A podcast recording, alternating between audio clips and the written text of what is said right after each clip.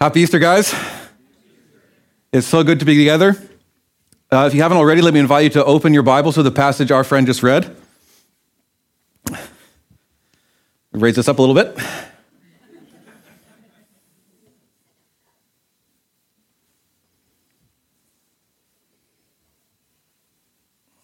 All right, there we go.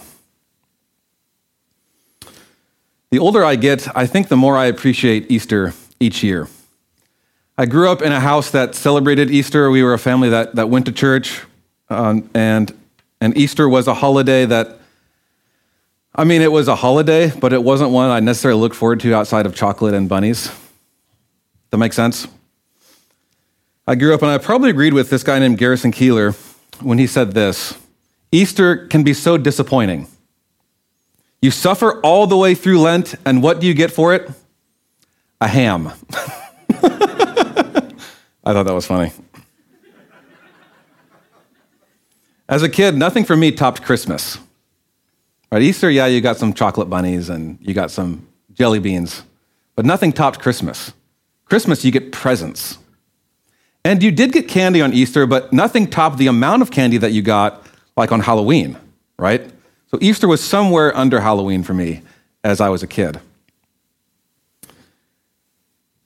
But I was as I got older and as I've been more and more struck each year with the realities of Easter, I think Easter is a little more than just about candy. Maybe you think Easter is just about candy. And maybe you're confused. Why do we have egg hunts and peeps when this is supposed to be about the resurrection of Jesus? Billy Crystal humorously concluded 2,000 years ago, Jesus is crucified.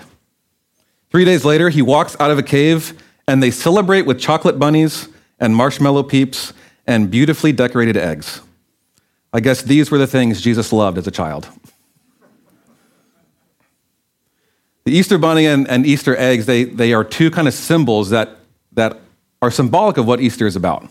Right? Bunnies are known, they have a reputation for being prolific procreators. So Easter bunny is about life, right? I didn't expect that to be funny. Easter eggs are, stop it, Stephanie. Easter eggs are said to represent the tomb, right? And according to some le- legends, decorated eggs for Easter came about about the 13th century. And in that, during that time, eggs were actually forbidden to eat during Lent.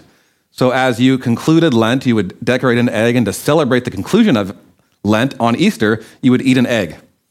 This is what they, this is how we came to kind of concluding a time of penance and fasting, you would eat an egg. And according to legend or tradition, this is how we got Easter eggs. But I think there's a great tendency in our hearts, and I, I've felt this and I saw this in my, in my own life. There's a great tendency that we have as human beings to move from the worship of God to the worship of things God created. And we, we celebrate and we get really excited about gifts over the giver. In other words, our enjoyment of a chocolate bunny doesn't end with Jesus, like, thank you, Jesus, that you made this chocolate bunny right for me. Like, you, you created this bunny for my mouth, and I'm enjoying it, and you've given me taste buds. Wow, Jesus, you're so good, and now I can enjoy this, and it reminds me of how good you are to me. I think that's a God glorifying way to eat a chocolate bunny. Maybe you can eat one of those today and think that. Wow. Thank you, God we can often end with the enjoyment being the bunny itself, and we don't go to God. It, the British writer and theologian C.S. Lewis wrote about this in a little book called The Weight of Glory. He writes this It would seem that our Lord finds our desires not too strong, but too weak. We are half hearted creatures fooling about with drink and sex and ambition when infinite joy is offered to us like an ignorant child who wants to go on making mud pies in the slum because he cannot imagine what is meant by the offer of a holiday at the sea. We are far too easily pleased. So I pray, I hope that as we celebrate Easter today, we realize there is far greater pleasure than finding an egg. There's far greater satisfaction than, than eating a chocolate bunny, and that's in Jesus. Certainly, there's much better pleasure than eating a ham in Jesus. If you're gripped by the realities of Easter and what Easter means, you believe that, that the life and work of Jesus, in Jesus, there's, there's offered a new kind of rest, a new kind of peace, a new kind of satisfaction for the soul, something that moves past a satisfaction of, of our hungry stomachs or, or what we might want in our mouths. It's a deep, lasting satisfaction in Jesus, in the soul. And many of you have experienced this reality. I experienced this reality in high school. Jesus gripped my life, and He sent me on a trajectory of change and grace since then. The reason I, we've started this church and, and long to minister and love one another and serve our community is because of this Jesus. We think He's this good. We want to share Him with others. And this morning, I'd like to consider what is the proper response to Easter? What's the proper response to Jesus' life, death, and resurrection? How should we respond if this is true? And I think we get, we get an answer to that in Colossians 2 6 through 15, the passage our friend Mackenzie just read earlier.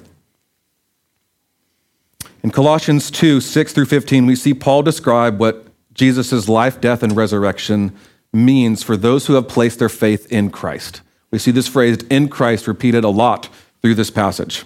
And he calls for the Colossian Christians not to be taken captive, not to be deceived by any other system of religion, any other system of belief, any other human tradition, but that's not according to Christ. And Paul's message was that Jesus is enough. Like you have Jesus, you have everything you need. Yet there were some that were coming and teaching that Jesus is not enough that you need to do certain things. There's food rituals, or in the case of the Colossians, there, there was you had to have certain angel worship or certain spiritual rites, or you want true, deeper knowledge. You have to know these secrets. Or you want true protection from evil spirits. You have to do these things. And I think this is still a struggle for the church today. Is it not? The temptation to move on from the gospel. It's gospel plus, Jesus plus. We quickly add to the gospel the good news about Jesus, and it becomes, you know, the gospel is the beginning. But then you move on from it and you progress into deeper realities and, and truths. And human traditions and religions creep in that essentially say, in order to be accepted, you must obey. But Christianity is fundamentally different than any other religion. It says you are accepted, therefore you obey. So Paul is telling the Colossians don't move on from Christ don't move on from the gospel. You don't move on from Jesus. That's what he says. Colossians 2, 6 through 7. Look there in, in your scriptures, or it's going to be up on the screen. Therefore, as you received Christ the Lord, so walk in him. So, how did the Colossians receive Christ? By faith. And the call is to continue in faith, continue to walk in him. Verse 7 rooted and built up in him and established in the faith, just as you were taught, abounding in thanksgiving. If you look at the original language of this, of this phrase, of this verse, there's some pretty cool insights that we can glean from it. The word there, rooted, in the original sense, is, it's, is used in a past tense, this, this Greek form of the perfect, and it describes an action that's been completed with effects that, that go on into the future. So the work has been done, but the, the effects, it, it has continuing results. So he says rooted, but then built is used in the present tense, meaning there's a continual building, there's a continual growing.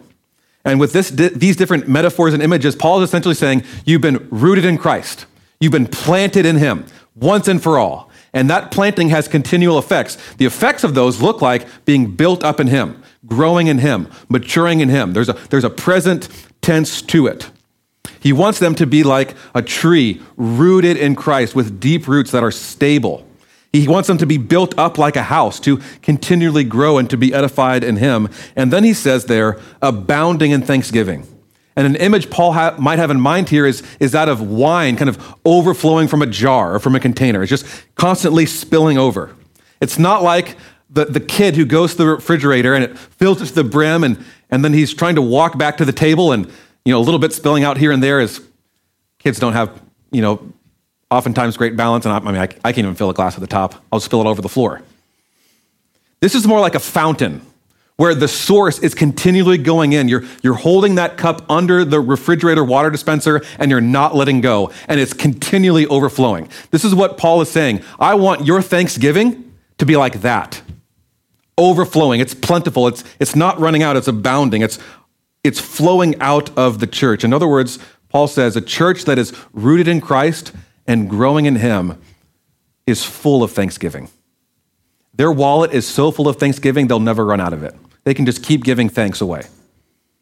I don't, I don't know if that makes sense, but the bank of things to give thanks, thanks for is never depleted. There's always things to be to give thanks for. So, in light of these two verses, I'm going to conclude that the proper response that we see to Easter from this passage is if Jesus is real, if he died, if he really rose again, the proper response for Christians to the Easter reality and message is continual growth and thanks. That's what Paul is encouraging the church this morning. How should we live? We should grow and give thanks. These are two responses to the Easter message that we see in our passage this morning. Up to this point in the letter, Paul has given the Colossians many reasons to give thanks to Christ. Up to this point in the letter, he has talked about how Christ is preeminent, that all things were made through Christ, that, that all things were from Christ, and all things are for Christ. He's elevated the glory of Christ. And then he's going to give the Colossians more things to give thanks for in the preceding verses. Preceding? Following. Right. Following verses. He's going to tell them live only on the basis of Jesus, don't follow any other belief, because Jesus is the fullness of deity in human form. He has brought about redemption through his death, resurrection, and uh, ascension, and he's triumphed over his enemies. So, this is what he says in verse 8 See to it that no one takes you captive by philosophy and empty deceit, according to human tradition, according to the elemental spirits of the world, and not according to Christ. Why should they do that? For in him, in Christ, the full, whole fullness of deity dwells bodily, and you have been filled in him who is the head and rule and authority. You guys see the, the flow of thought that Paul is making here? Don't follow any other human tradition because Christ has the full, whole fullness of the, of the deity in, in, bodily form. And you have been filled in him. Other translations might say, you've been complete in him. You don't need anything else. You have Christ. You've been filled with him. Don't be taken captive by other philosophies and deceits that don't elevate and talk and, and point to the glory of Christ. You have Christ. You have everything you need. If you believe in Jesus, you've been united in him, you've been filled with him, and Christ is the head of all rule and authority. Man, that's awesome. You don't move on from Christ. In him, you also were circumcised. And we're thinking, uh, okay, where's he going with this? It's not a word we think about often or use often outside of talking about small boys, small baby boys, infants. In him, you were circumcised with the circumcision made without hands by putting off the flesh by the circumcision of Christ. So right away, we see this is not some sort of physical procedure. It's not, it's not a circumcision that's made with hands. This is a spiritual circumcision. So the Christians have not only been filled, but they've been circumcised. A spiritual circumcision where, where Paul is relating this to the cutting away of the sinful flesh. In other words, they've been freed from the, the sinful nature, the flesh. They, they no longer have to sin. Christians are no longer enslaved to sin, enslaved to self centeredness. They can love and, and they're not, they don't have to be forced and enslaved in, in being wrapped up in themselves. Christians have been united with Jesus, they've been circumcised in him, and then look in verse 12. They've also been risen with him, or buried with him, and risen. It says, having been buried with him in baptism, in which you were raised with him through faith in the powerful working of God who raised him from the dead. So, how do you experience this kind of burial and resurrection with Jesus? What does Paul say? Through faith. The spiritual act, spiritual encounter, that the reality that Paul is talking about here, in the powerful working of God who raised him from the dead. Paul is saying that baptism, this rite of the church, represents this identification with Jesus, that you have been buried with him and raised to walk a new life. Therefore, on Easter Sunday, as we celebrate the resurrection of Jesus, we are also celebrating our very own resurrection because we have been united to Christ. That is amazing news. We don't just have to hope. Okay, Jesus, you did that 2,000 years ago. Man, I hope that happens for me. No, Jesus has been raised, you have been raised. You believe in him, you've been united to him, you've been buried with him, and you will be raised with him. Praise God. Dying and raising with Jesus means that there is a death to the power of sin and there's new power to live the Christian life. You've been new power to obey. And even though we were dead in our trespasses, Paul writes, God made us alive together with him and he's forgiven all of our sins. How do we see this? How does he forgive our sins? Verse 14 by canceling the record of debt that stood against us with its legal demands. This he set aside, nailing it to the cross. He disarmed the rulers and authorities and put them to open shame, triumphing, triumphing, triumphing over them in him. And it seems like at this point, Paul just wants to bust out and praise, and, and we could do the same. Praise God that He has done this. He has put our enemies to open shame. In the Greco Roman world, this, there was this record of debt. Uh, it's called cheirographon. You want to know a little Greek word? It, it, it, was this written note, and we have today, we don't have these things. We don't have written, written records or notes of our debt. We have apps, we have bank statements, we have credit card companies that tell us this is how much you owe me. We can look at that. In the Greco Roman world, they had this note, they had this written, written, excuse me, written record of debt. My tongue's getting tied there. And Paul is saying this, this written note, this record of charges, this legal indebtedness that stood against you and condemned you has been nailed to the cross. This condemning evidence. But imagine if someone had a list of all your wrongdoings it would probably be bigger than a post it note. Probably wouldn't be enough paper to have our record of wrongdoings. And this is condemning evidence. This is evidence that God could use in a, in a jury to condemn us. And Paul writes in verse 14, he has canceled the record of debt. How? Look there. He set aside, nailing it to the cross. Paul also has another image here in mind. And that is when, when someone was crucified in the, in the Roman world, when, when, a, when the Romans crucified someone on the cross, they, they had a, a plaque, a sign that they would nail to the cross, they would put to the cross, they'd fix to the cross, and the sign had what the crime was for what the reason was why this criminal was suffering on the cross. It was like Jesus, you know, Pilate, Pontius Pilate wrote, according to Jesus, and the sign that he wrote above Jesus was, Jesus of Nazareth, Nazareth, King of the Jews.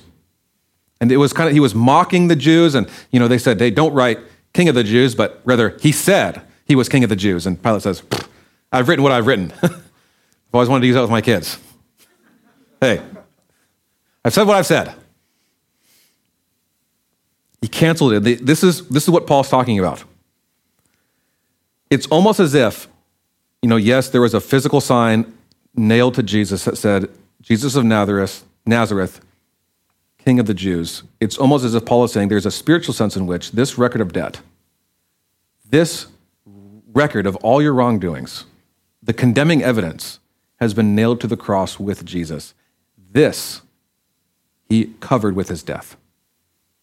All your wrongdoings nailed to the cross.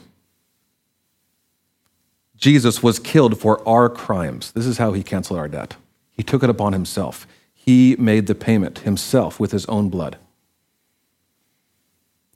And then Paul writes the cross then puts to open shame enemies, the rulers. I think Paul has in mind here the defeat of the devil, the accuser, the one who stands before and slanders, who accuses us, who seeks to cause us to hide and to shame, to cause us to believe that we're not forgiven, we're not loved. The cross becomes the symbol of his public humiliation and defeat. It's done. You can't accuse anymore. The record of wrong has been nailed to the cross. Therefore, it's done. It's finished. And the Romans, when they defeated an enemy, they had this, they had this, they had this way to publicly humiliate their enemies. And what they would do, they had a, a victory march, a parade. And the losers, if the Romans defeated someone, they would march them through Rome in a, a parade of losers. You can almost imagine, you know, We Are the Champions wasn't written at this point, but kind of We Are the Losers would be sung by these people walking through the streets of Rome. This was, this was, a, this was the, the way the Romans had this victory parade. They'd, they'd, they'd put their enemies through Rome and, and openly mock them and shame them. It's kind of cruel. Like imagine your Super Bowl team. They made it all the way to the Super Bowl and they lost. And then that team has to go to the opposing city and have a losing parade where the opposing city can mock them and shame them. Maybe some of you are thinking, wow, that'd be kind of sweet, actually. Paul is saying the cross is like that, triumphing over the rulers and authorities, putting to open shame evil death through his very resurrection and through being raised from the dead. So these are the reasons. All these reasons are why I think the proper response to Easter is giving thanks. Amen. This is all things that Paul has said, you know, what what part did we have into this? Nothing. Like this is these are what this is what Jesus has done. What are the reasons we have to give thanks according to the passage? Why should thanksgiving abound in our life? Let's let's let's summarize. We've been filled and completed in Christ. The enslavement to sin has been removed. We've been buried with Jesus and raised with him through faith. We were dead in our trespasses and sins, but God made us alive with him. You had all of your trespasses forgiven, all of them. You had your record of debt canceled. You had the rulers and evil authorities have been put to open shame. Paul writes there, they've been disarmed. They don't have ammunition against you. There's no longer a, accusing that can happen because the sin has been forgiven. It's been canceled. And Paul has sought to ground the Colossians by describing all that Jesus has done because the Colossians have believed by faith that Jesus has done this, and he's calling them to continue by faith in this. Don't move on from this message. Christians receive Jesus by faith. We continue to grow in faith, through faith, and Jesus is not ever someone we move on from. We continually need to be reminded and remember what he's done for our continual progress and sanctification and journey of faith. Our obedience flows out of what Jesus has done. Our obedience flows in response, it's grounded in this thankfulness. It's not grounded in anxiety because it's not up to us to perform. It's not grounded in shame because it's not about the bad things that we've done. It's not about frustration because it's about us when we continually fail. It's grounded in the faithfulness of Jesus. Therefore, there is always reason to give thanks. There is always thanks that can be flowing up as Jesus is pouring out his love and mercy and grace towards us. There is always reason to give thanks as we come together and sing to him and praise him and worship him because of what he has done. If you believe that there is a man, Jesus of Nazareth, the Son of God, who died on the cross, who was buried, who was raised on the third day, I think it does more for you than whether you believe in Santa or not. It does something more to us versus Easter bunnies or Easter chickens or whatever you think lays those eggs. I don't know. If the resurrection is true, it means that this is not all there is, that there's hope, that there's peace that there's comfort, that forgiveness is possible. If the resurrection is true, and those who believe and trust that it's true and believe that it's compelling, there's always reason to give thanks. So, this Easter Sunday, our, my call to us as the church, those who are gathered to remember the resurrection of Jesus, is to give thanks. To worship Jesus and to give thanks, not to seek to uh, move on from Christ, but continually to grow in Him and to give thanks for Him. Why is thanksgiving the proper response for those who have believed and trusted in Jesus? Overflowing. Or we don't lack thanksgiving, it's plentiful because what of Jesus, because what Jesus has done. Why do we give thanks? When you do something for yourself, you don't thank yourself, right? Can we agree on that? That's, we don't do that. That would be strange. We thank God because He has done, done something for us that we could never do for ourselves. There's a sitcom of the early 2000s called The Office. And it's about a paper company named Dunder Mifflin. And in one episode, pizza is ordered to the office. And there's a, paper salesman there named Dwight Schrute who pays the pizza deliverer in exact change. No tip. And the camera, it cuts to a, uh, we switch to a cut scene where Dwight says this Why tip someone for a job I'm capable of doing myself? I can deliver food. I can drive a taxi. I can and do cut my own hair. I did, however, tip my urologist because I'm unable to pulverize my own kidney stones.